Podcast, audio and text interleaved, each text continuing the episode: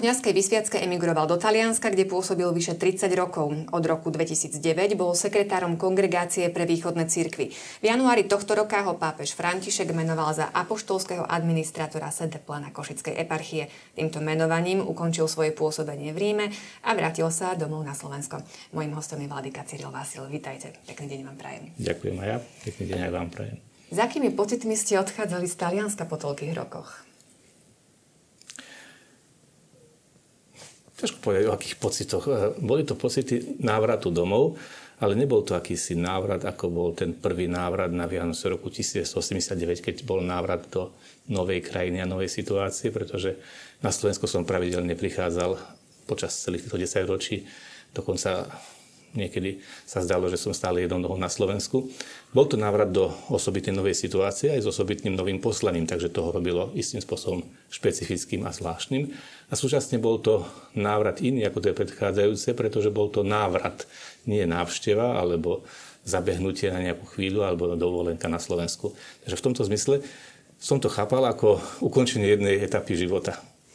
Zaujímavé sú tie okolnosti, vlastne, za ktorých ste sa vrátili, pretože bolo to všetko také náhle, dokonca ani konferencia biskupov Slovenska nevedela o tom, že uh, takéto rozhodnutie sa udialo vo Vatikáne. Uh, prekvapilo vás to osobne? No, tá náhlosť e, trochu je výsledkom, alebo tá mojou vinou. E, to rozhodnutie padlo pravdepodobne pár dní.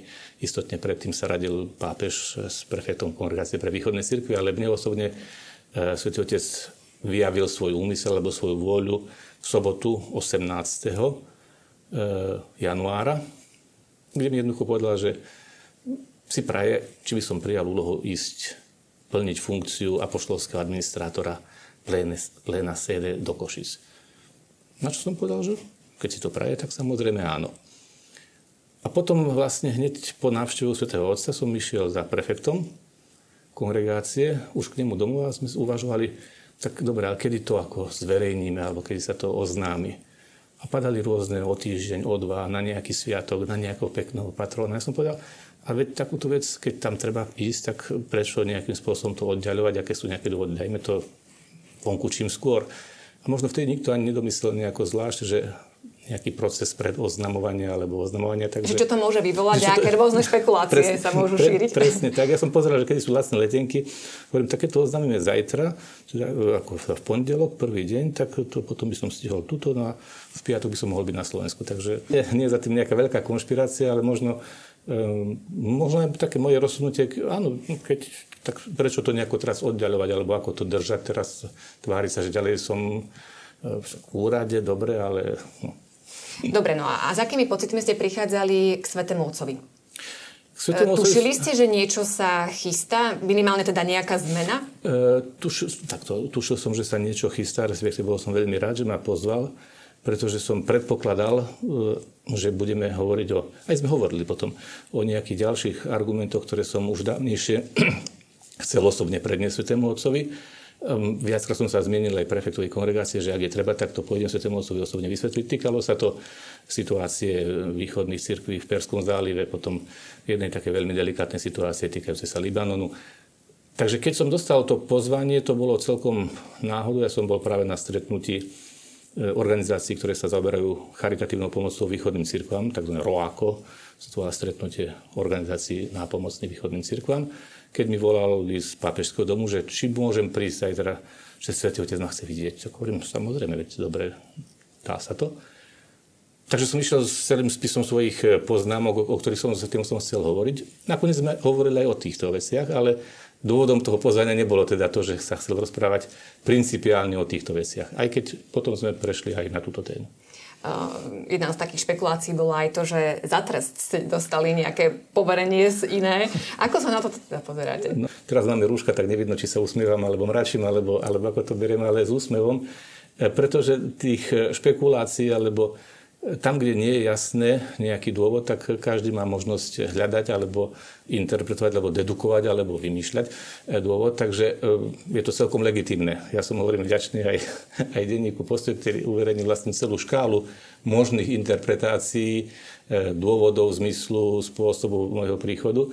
A v podstate som si ich sám a ja so záujmom sledoval, že aká ešte interpretácia sa objaví. Takže necítim to ani ako trest, ani prečo veď vrátiť sa domov je trestom.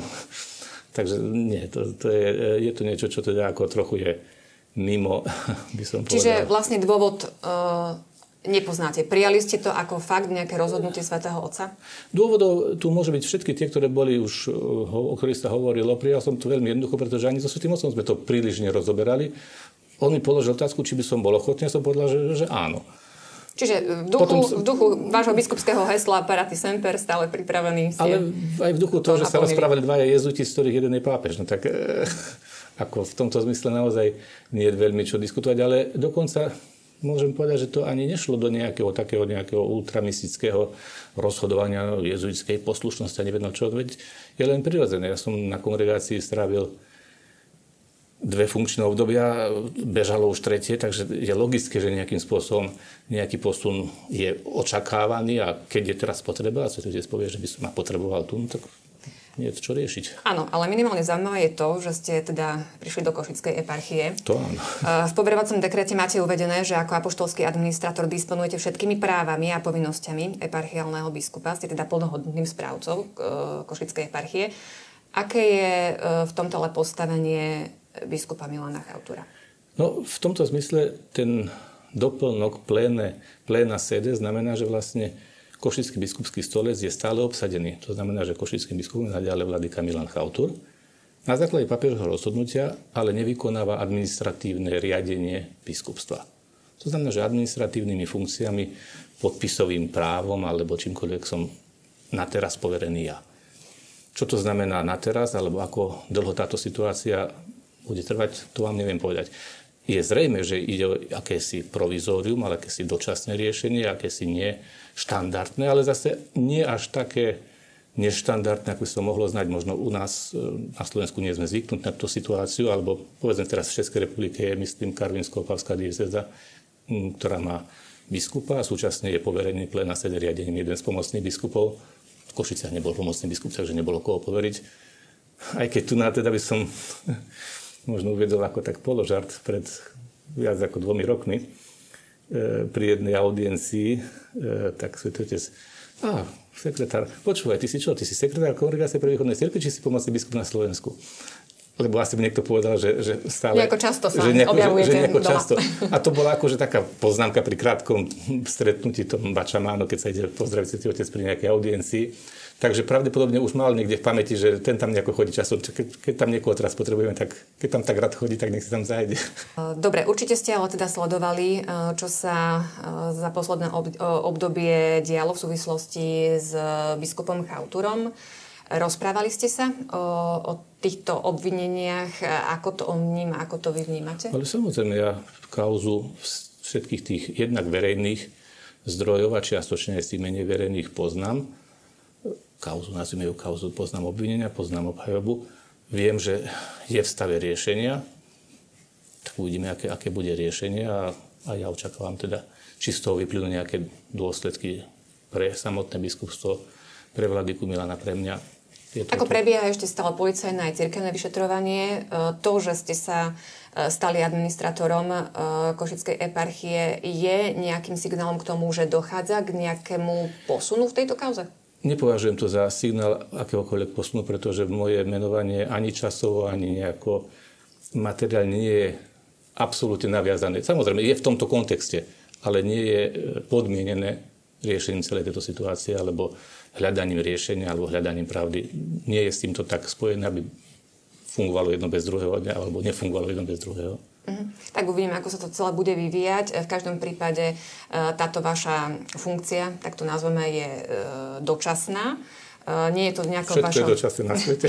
nie, nie je to nejaká vaša konečná stanica, čiže predpokladáte, že teraz už 8 mesiacov trvá takýto stav, že teda dôjde časom k nejakému no, posunu prípade. Predpokladať môže človek niečo, keď má k tomu nejaké predpoklady, alebo ja momentálne nemám žiaden konkrétny nejaký deadline, nejaký termín alebo nejakú, nejaký argument, na základe ktorého by som mohol predpokladať akýkoľvek vývoj situácie. Takže som v takom milom duchovnom rozpoložení, že žiť tento deň, ako by bol prvý a posledný a snažiť sa v ňom urobiť, čo môžem. Spomínali ste tak, že ste často chodievali domov uh, z Ríma. Ako vás prijali miestni, keď sa dozvedeli, že teda budete v Košickej parchii? Ja môžem povedať o veľmi srdečnom prijatí, ale zase isté, e, možno mám, mal som tú výhodu, že som prichádzal do prostredia, ktoré poznalo mňa a ktoré som poznal aj ja. Možno keby mm, na mojom mieste možno bol niekto iný vnímaný ako cudzí alebo vnímaný ako kto si kto prišiel teraz, čo nám tu komandovať alebo niečo riešiť alebo niečo, tak možno by sa mu nebolo dostalo takéhoto vrelého prijatia. Ja môžem povedať, že sa cítim naozaj veľmi dobre v e, Košickej eparchii vo vzťahu s kniazmi, vo vzťahu k veriacim. Takže momentálne... Aj keď, a ako máte z... No, aj keď problém bol v tom, že, rozdelené že, že, že krátko potom úlohy. som prišiel, tak zase už ten vzťah bol obmedzený, pretože krátko na to vypukla pandémia a, a sme sa vydali viacej teda cez obrazovky televízne a cez prenosy, než, než ten osobný kontakt. Ten žiaľ ešte nebol doteraz naplno rozvinutý, aj keď teda Tohto roku sme plánovali mnohé slávnosti, odpustové je výročie, 350. výročie slzenia košovskej ikony, boli naplánované spoločné púte a akcie. Viete, človek môže plánovať a situácia, niekto hovorí, že pán Boh mení, že človek mieni, ale situácia je vždy veľmi prekérna v čomkoľvek. Takže aj naše veľké naplánovania aktivít, akcií, púti, stretnutí, žiaľ, Takže preto aj na teraz ešte stále som v takom fáze zahrievania a zabi- e, rozbiehania alebo v zábehu. Aby som sa ešte vrátila k tej otázke, že ako ste si rozdelili tieto úlohy potom aj uh, biskupom Chautom. S Vladikom Milanom, keďže sme aj osobne v dobrom priateľskom kontakte, takže nebol problém ako akéhosi riešenia. Tak áno, mám všetky kompetencie, znamená, že všetky dokumenty prechádzajú mojou rukou, podpisujem ich ja. De facto, teoreticky povedané, mám posledné slovo, ale istotne som neprišiel tu, aby som teraz povedal, prišiel nový šerif, ideme robiť všetko od základu na novo, pretože nie je na to dôvod, takže vlastne sa snažím pokračovať v línii, ktorá pastoračne tu fungovala. E, v kontakte sme pravidelnom, takže nejaké dôležitejšie veci sa vždy aj spýtam, poradím. E, je to celkom prirodzené. Zas na druhej strane, e, aj pri týchto rôznych liturgických funkciách, buď slavíme spolu, alebo si to strihneme, kto dneska káže, ak to slúži, alebo, alebo ideme na striedačku, alebo využijeme aj to, že tak ja idem na jedno miesto, ty ideš na druhé. Myslím si, že aj celkovo to ľudia vnímajú tak, ako tak teraz tu máme dvoch biskupov. A chýba vám Vatikán?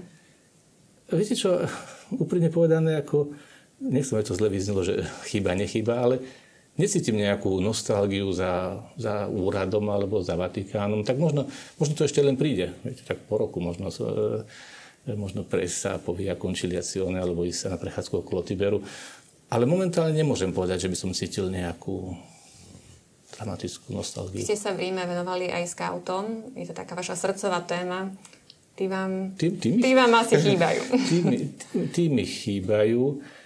E, pretože ide o farský oddiel, v ktorom som pracoval od roku 1992, takže 27, pomaly 28 rokov. Takže som vlastne v ňom videl vyrásť generácie.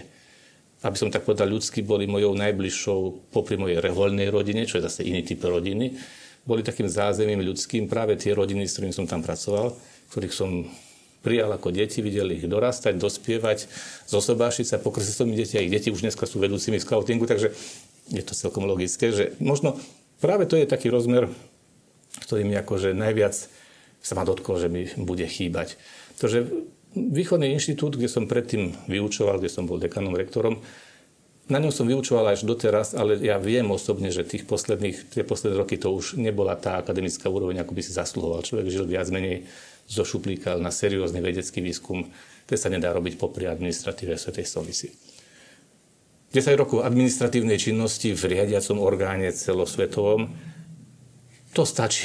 To sa človek akože prejde všetkými možnými situáciami, niektoré pomôže, niektoré musí povedať, že sa nedajú vyriešiť, niektoré... Myslím si, že nikdy som nebol stavaný veľmi na len administratívnu činnosť a preto som aj častokrát rád odbiehal na Slovensku, kde som sa venoval nejakej bezprostrednej kňazskej a pastoračnej činnosti. Pastoračná bezprostredná kňazská činnosť bola pre mňa najviac realizovaná cez túto činnosť vo farnosti so scoutmi. Takže táto mi akože bude chýbať, ale... A už ste si teda našli na Slovensku? Samozrejme.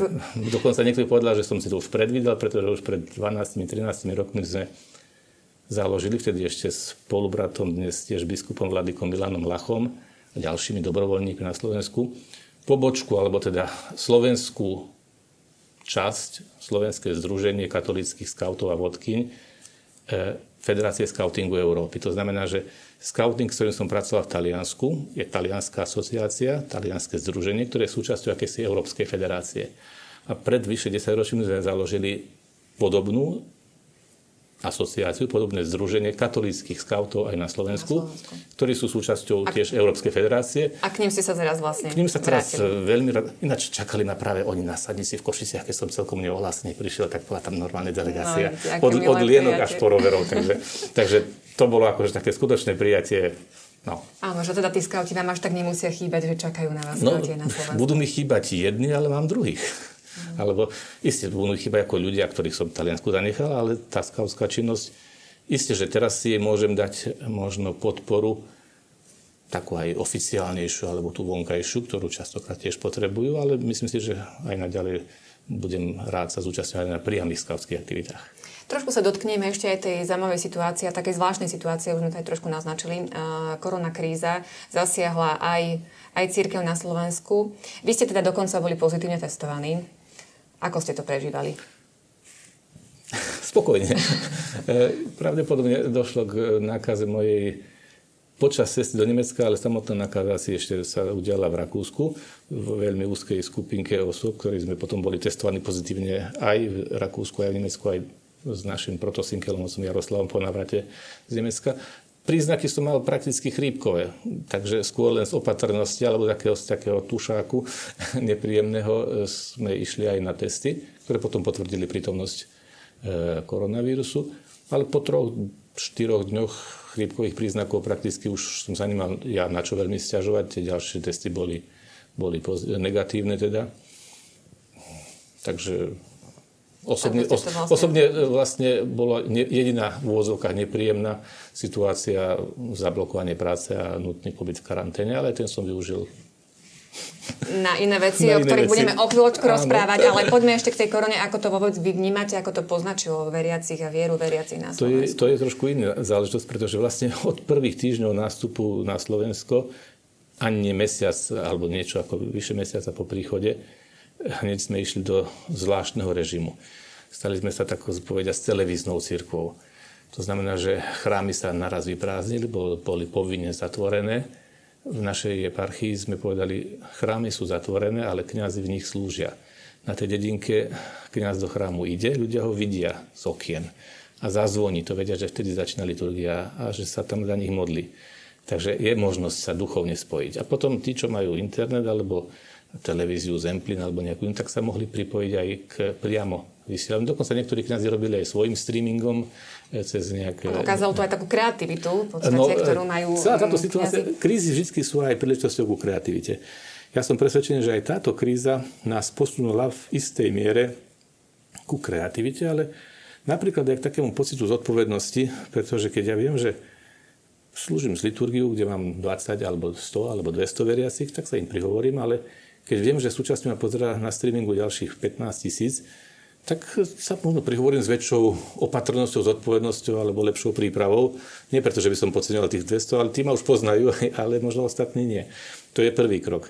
Hľadanie nejakých nových aj fóriem pastorácie alebo sviatostného života, to všetko je pred nami. Samozrejme, eh, veríme, že tento spôsob nie je trvalý a samozrejme, že nemôže nahradiť riadny liturgický život. No, to je asi tak, ako sa pozeráte na to, ako si v cukrárni dáte zákusok alebo dáte zákusok, tak nie je to celkom to isté. Dúfajme, že sa budú čím skôr môcť naplno obnoviť všetky pastoračné riadne formy. No, mňa trochu prekvapilo aj mrzelo nejaké e, čudné diskusie práve e, pseudoteologického charakteru, nad niektorými rozhodnutiami aj od biskupov, ktoré neboli robené ani ľahko vážne, ani ľahkomyselne, ani z nedostatku viery, ale z jednoduchého zdravého, zdravého rozumu, rešpektovania princípov aj nariadení hygienikov. Aj církev sama je prvá, ktorá sa stará o zdravie aj duchovné, ale aj telesné svojich veriacich. Takže ja si myslím, že všeobecne môžeme povedať, e, postoj církvy bol ústretový a myslím si, že to ocenili aj iné organizácie zdravotné či štátne, že církev vychádzala veľmi v ústrety a katechézu aj napomínaním svojich veriacich k tomu, aby rešpektovali všetky predpisy. Nech už ich niekto považuje za tak či onak obmedzujúce, tak či onak odôvodnené. O tom nech sa vedú diskusie akademické alebo lekárske, ale v krízových situáciách je lepšie urobiť niečo viac ako niečo menej. Takže, ako hovoria Taliani, že lepšie si ofačovať hlavu predtým, než si rozbije, ako fačovať potom. E, preto si myslím, že tieto diskusie boli niekedy nie celkom na mieste, pretože e, rozsudnutia biskupov neboli prejavom slabej viery, ale prejavom zodpovednosti. A aj ľudskej, aj kniazkej, aj biskupskej. Takže toľko možno k takým diskusiám, ktoré sa niekedy Však to asi nebudú, nebudú utíchať zrejme nejaké otázky ohľadom toho. Uvidíme, čo nám priniesie tá ďalšia vlna. E, predpokladáte, že by mohlo dôjsť opäť k situácii k tomu, že by mohli byť e, zatvorené kostoly? Myslím si, že celkovo je už spoločnosť o nejaký krok dopredu, že reaguje aj na vývoj situácie, ktorá je podstatne horšia, ako bola na jar, ale štatisticky reaguje rozum, rozumnejšie, alebo už poučený skúsenosťou, takže sú semafory, sú odstupňované opatrenia, e, čo je celkom logické, pretože pri prvom nebezpečenstve sa robia radikálne riešenia, ktoré e, sa potom budú prehodnocovať.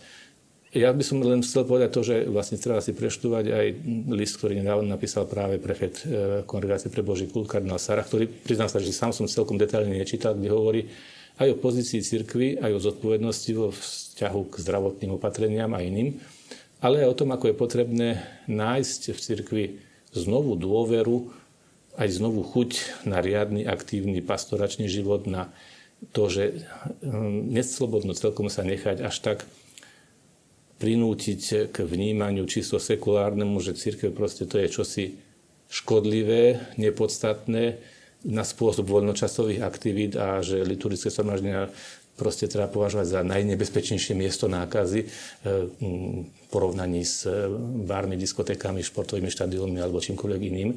Pretože niekedy je tu isté nebezpečenstvo, že niekto nie celkom dobromyselný môže aj takúto situáciu využiť na to, aby vyvíjal mentalitu, nátlak a poukazoval na to, že a práve tam sa ľudia stretávajú, treba ich rozohnať, pretože sa stretávajú práve v chráme. Ja si myslím, že církev má stáročnú skúsenosť starostlivosti o človeka, komplexnej starostlivosti o jeho aj duchovné zdravie, duchovnú aj pohodu, nestresovanosť, ale aj o fyzické zdravie, veď kto robil prvé nemocnice, kto robil prvé ošetrovania. Takže tento list je treba si do, dobre prečítať. Je samozrejme určený pre dovnútra cirkvi, ale má svoje akési odzrka, odzrkadlenie aj do toho, akým spôsobom sa má cirkev stavať vôbec k týmto krízovým situáciám a ako má požadovať, aby bola vnímaná, nie ako voľnočasová aktivita. Áno, určite táto situácia priniesla mnohé výzvy aj samotnej cirkvi, aj nám ako jednotlivcom. Už ste aj spomínali, teda, že aj pre vás to bola taká výzva. No. Uh, takže poďme k tomu. Máme tu DR pripravený na budúci rok, na ktorom ste sa teda podielali. Uh, viete nám povedať na základe, čoho ste vyberali tie rôzne myšlienky, citáty, texty do, do diáru, ktorý pripravujeme? Ja to ponechám na čitateľov alebo na používateľov diáru, či sa budú snažiť, alebo či sa im podarí nájsť nejaký kľúč, podľa ktorého boli vyberané. Jednoducho môžem povedať, že e, ide o diár, v ktorom sú na každý týždeň uvedené krátke výbery z nedelného evanielia podľa latinského obradu aj podľa byzantského obradu. A potom krátke zamyslenie raz jedného, raz druhého vlastnej tvorby a potom niečo od iných autorov, ktorí ma zaujali, alebo ktorých slova chápem ako také paralelné odzrkadlenie moj, možno niektorých mojich myšlienok alebo tých evangelových textov. A výber práve tých druhých autorov, no to ponechám na dešifrovanie či tam niekto nájde nejaký kľúč, možno, že nájde aj taký, ktorý tam ani nikdy nebol, no ale bude to zaujímavé. Tak už každý čitateľ alebo používateľ diaru si to My, interpretuje. Myslím si, že tam je troš, trošku všetko, od cirkevných odstov cez katechizmus až po modernú hudbu, takže... Takže sa tešíme na vaše duchovné sprevádzanie e, v roku 2021. No považujem si to za veľkú čest jednak byť pozvaný spolupracovať v takomto diári, pretože možno, že vstúpim naozaj do každotýždňového života mnohých ľudí, ktorých by som inak eh, nevedel osloviť. Ďakujem veľmi pekne nielen za spoluprácu na diári, ale aj za účasť v našej relácii. Mojím hostom bol Vladika Cyril Vasil. Ďakujem pekne za pozvanie.